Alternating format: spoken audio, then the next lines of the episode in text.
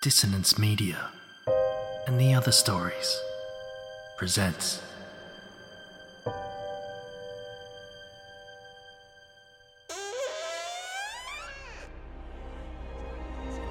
Step into the abyss of After the Gloaming, a gothic fiction podcast that delves into the depths of human emotion, unyielding love, revenge, internal struggles, and restless souls await you in nine haunting episodes where dread, fear, and rare glimpses of eerie happiness linger.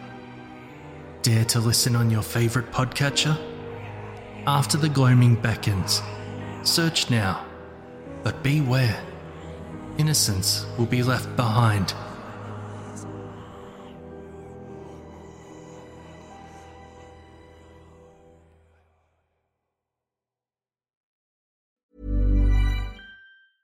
A lot can happen in the next three years. Like a chatbot may be your new best friend. But what won't change? Needing health insurance. United Healthcare Tri Term Medical Plans are available for these changing times. Underwritten by Golden Rule Insurance Company, they offer budget friendly, flexible coverage for people who are in between jobs or missed open enrollment. The plans last nearly three years in some states, with access to a nationwide network of doctors and hospitals. So, for whatever tomorrow brings, United Healthcare Tri Term Medical Plans may be for you. Learn more at uh1.com. One size fits all seemed like a good idea for clothes Nice dress. Uh, it's a it's a t-shirt. until you tried it on. Same goes for your healthcare. That's why United Healthcare offers a variety of flexible, budget friendly coverage for medical, vision, dental, and more. So, whether you're between jobs, coming off a parent's plan, or even missed open enrollment, you can find the plan that fits you best. Find out more about United Healthcare coverage at uh1.com. That's uh1.com. These aren't the stories your mother told you. No, these are the other stories.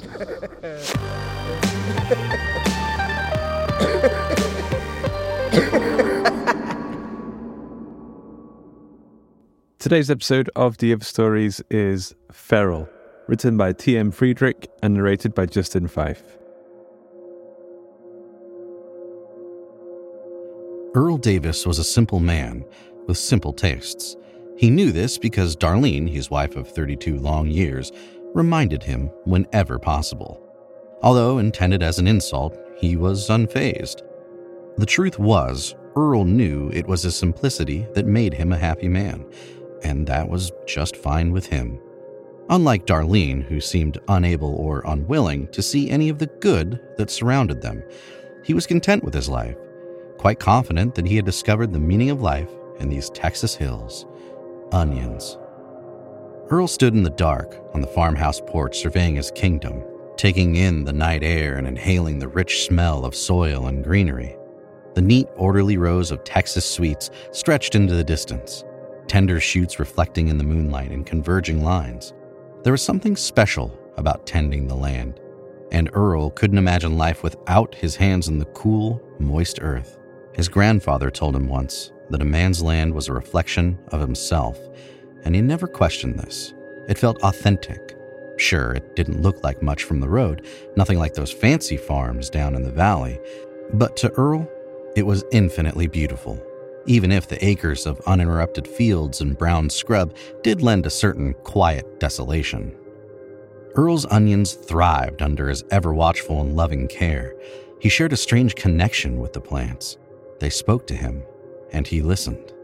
The land responded to his heartfelt dedication by earning him repeat first place finishes at the annual Westover Onion Festival.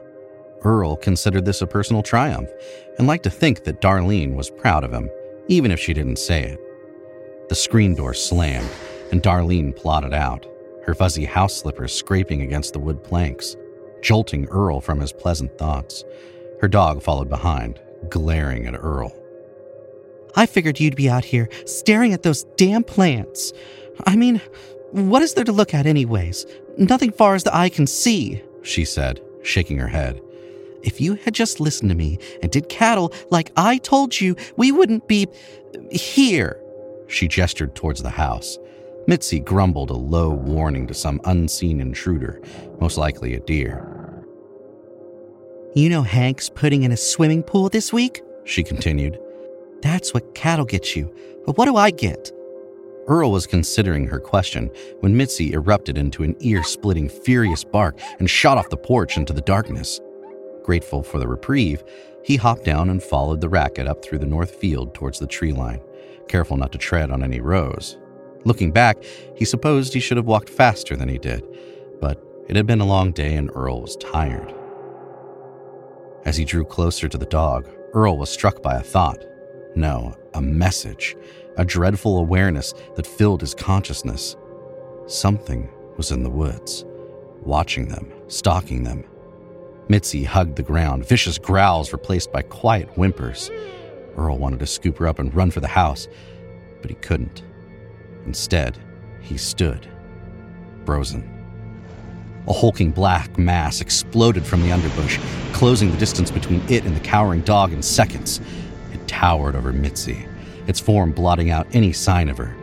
Earl's breath caught in his chest as the thing turned to face him, his wife's dog hanging from its mouth a giant tusk locking the shrieking animal in place. The pitiful cries that pierced Earl's heart were silenced with a few shakes of the boar's massive head.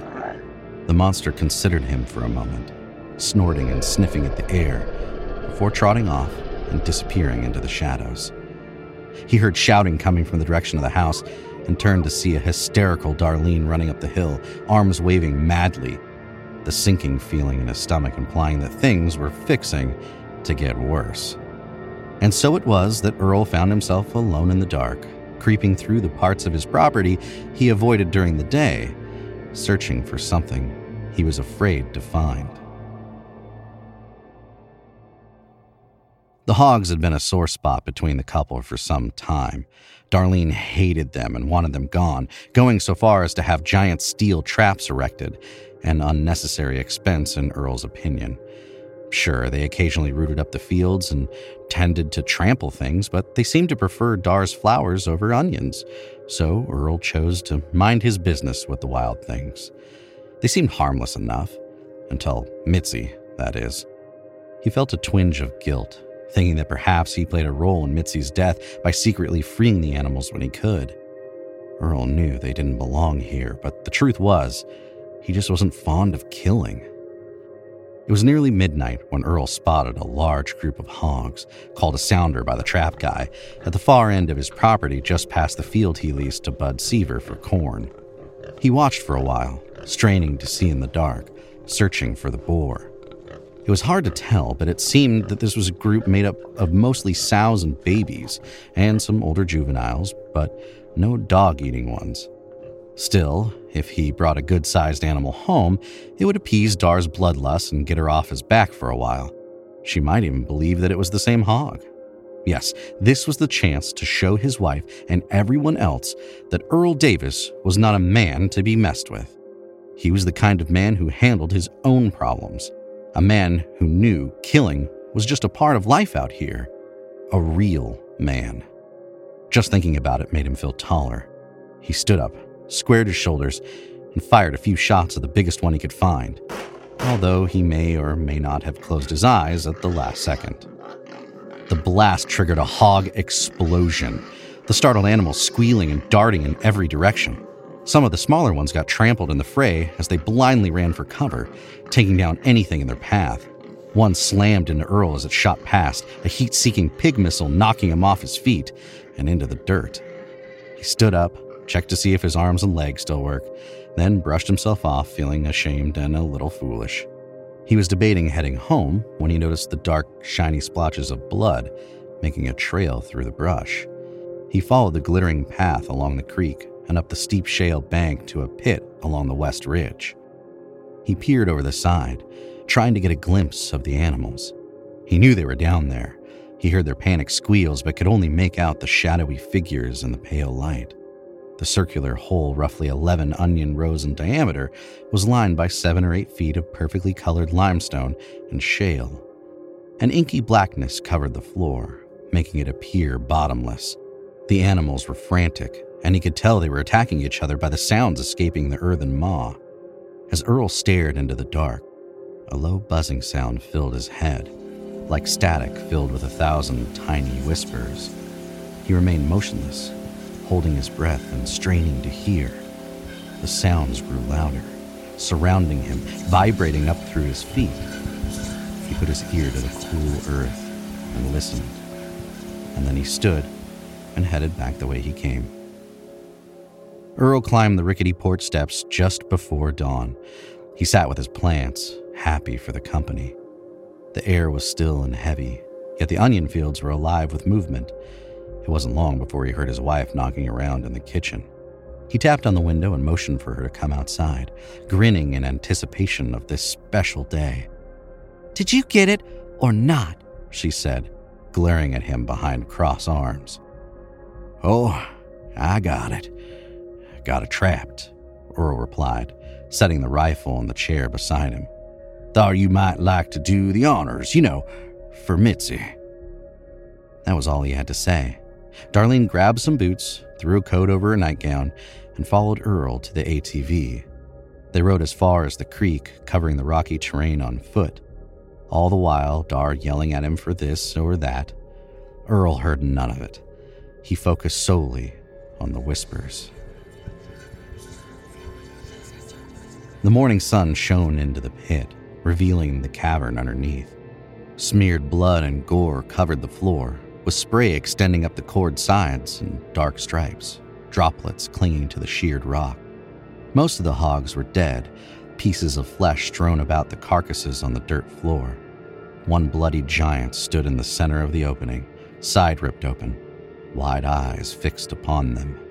A low growl came from somewhere, bouncing off the rocks in the underground tomb. Darlene stood facing the pit, her back to Earl as she motioned for the gun, wondering aloud what kind of man needs his wife to do his killing for him. He stood behind her for a moment, her laughter drowned out by the sea of tiny voices, and then he took the butt of the rifle and smashed his wife in the back of the head, sending her over the edge and into the earth. She tumbled down, slamming into the ground with a distinctive snapping sound that turned out to be her right femur. Earl stood on the surface, searching for the slightest movement, his wife's face down and motionless, arms and legs splayed at impossible angles. Within seconds, the hog was on top of her, the crazed animal latching onto her broken leg and dragging her several feet before flipping her onto her back, jagged white bone protruding from her thigh. The monster bit her again and again, teeth and tusks shaking and tearing flesh from her body in chunks. He stood stunned in silence as Darlene opened her eyes and looked directly at him, her face painted red, reminding him of the movies his brother used to make him watch that usually involved some dead thing come to life. She opened her mouth and let out a sound that was more of a gurgling yowl than a scream, arms flailing, clawing at the ground in an attempt to get away, but failing to grip the slippery surface. He closed his eyes, deep breathing in the night air and focusing on the chorus of voices in his mind. Energy moved through him, passing through every cell, peaceful and comforting, yet terrifying. The ground buzzed with excitement, his wife's horrific wail somehow muffled and absorbed by the soil. Heavy air pressed down from above, making it hard to stand. A growl rose from the depths, a guttural roar that shook the ground. The earth heaved and he fell to his knees, bracing himself against the loose dirt. Earl watched, with an odd combination of revulsion and wonderment, as Dar continued to struggle, blindly clawing at the hog. There was something else down there with them, something he couldn't quite make out moving closer. Whatever it was dragged the hog into the dark space along the edge of the cavern, still firmly attached to his wife's face. He leaned over, straining to catch a glimpse of the thing from the shadows, but all he could see was the lower half of his wife's legs, protruding from the black, flopping and kicking in protest before disappearing into the cavern. The land exhaled, and all was silent. Earl sat in his favorite chair by the open window, enjoying the fresh air and a light breakfast of fried onions and eggs. He ate quickly, setting the dirty dishes on the side table, a messy habit that irked him if he was being truthful. Even still, he left half empty cups of tea and dirty plates stacked in awkward piles around the house just because he could. He sat for a moment, admiring the new trophy case he built in anticipation of his most recent award. He cleaned up at Westover this year, fellow Onioneers marveling at his oversized and astonishing delicate sweets. When asked to share his secret, he always responded that onions were ravenous eaters and you had to feed them. It was time to check the trap, so Earl loaded up the truck.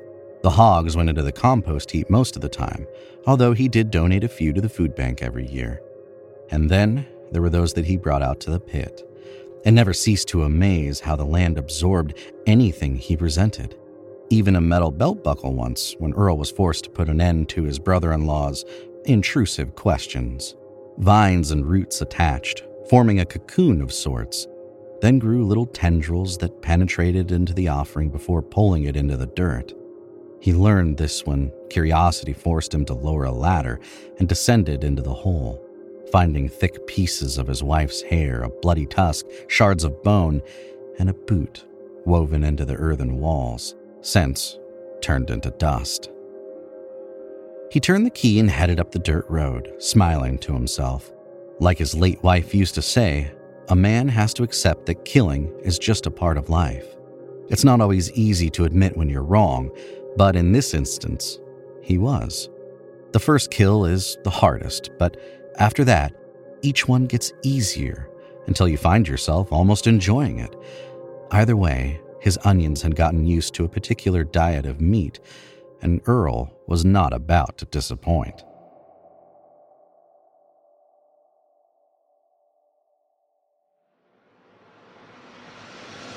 I hope you enjoyed today's episode of The Other Stories. Feral was written by T.M. Friedrich, narrated by Justin Fife, edited by Duncan Muggleton with music by Blear Moon and Thom Robson, and sound effects provided by freesound.org. The episode illustration was provided by Luke Spooner of Carrion House. Quick thanks to our community managers Joshua Boucher and Jasmine Arch, and Carolyn O'Brien for helping with our submission reading, and of course to Ben Errington for painting me like one of his French girls with his social media content brushes. T.M. Friedrich cannot be contacted through conventional methods. She is, in fact, from another dimension. A dimension where social media does not exist, everything is on fire, and the dogs are extra cute. Be patient with her as she figures out how this realm works, but do keep an eye out because she's writing like crazy. Keep up with her journey at www.smarthorrorpublishing.com. Justin Fife is a voice actor and podcaster. You can follow him on Twitter at, at JustinBFife.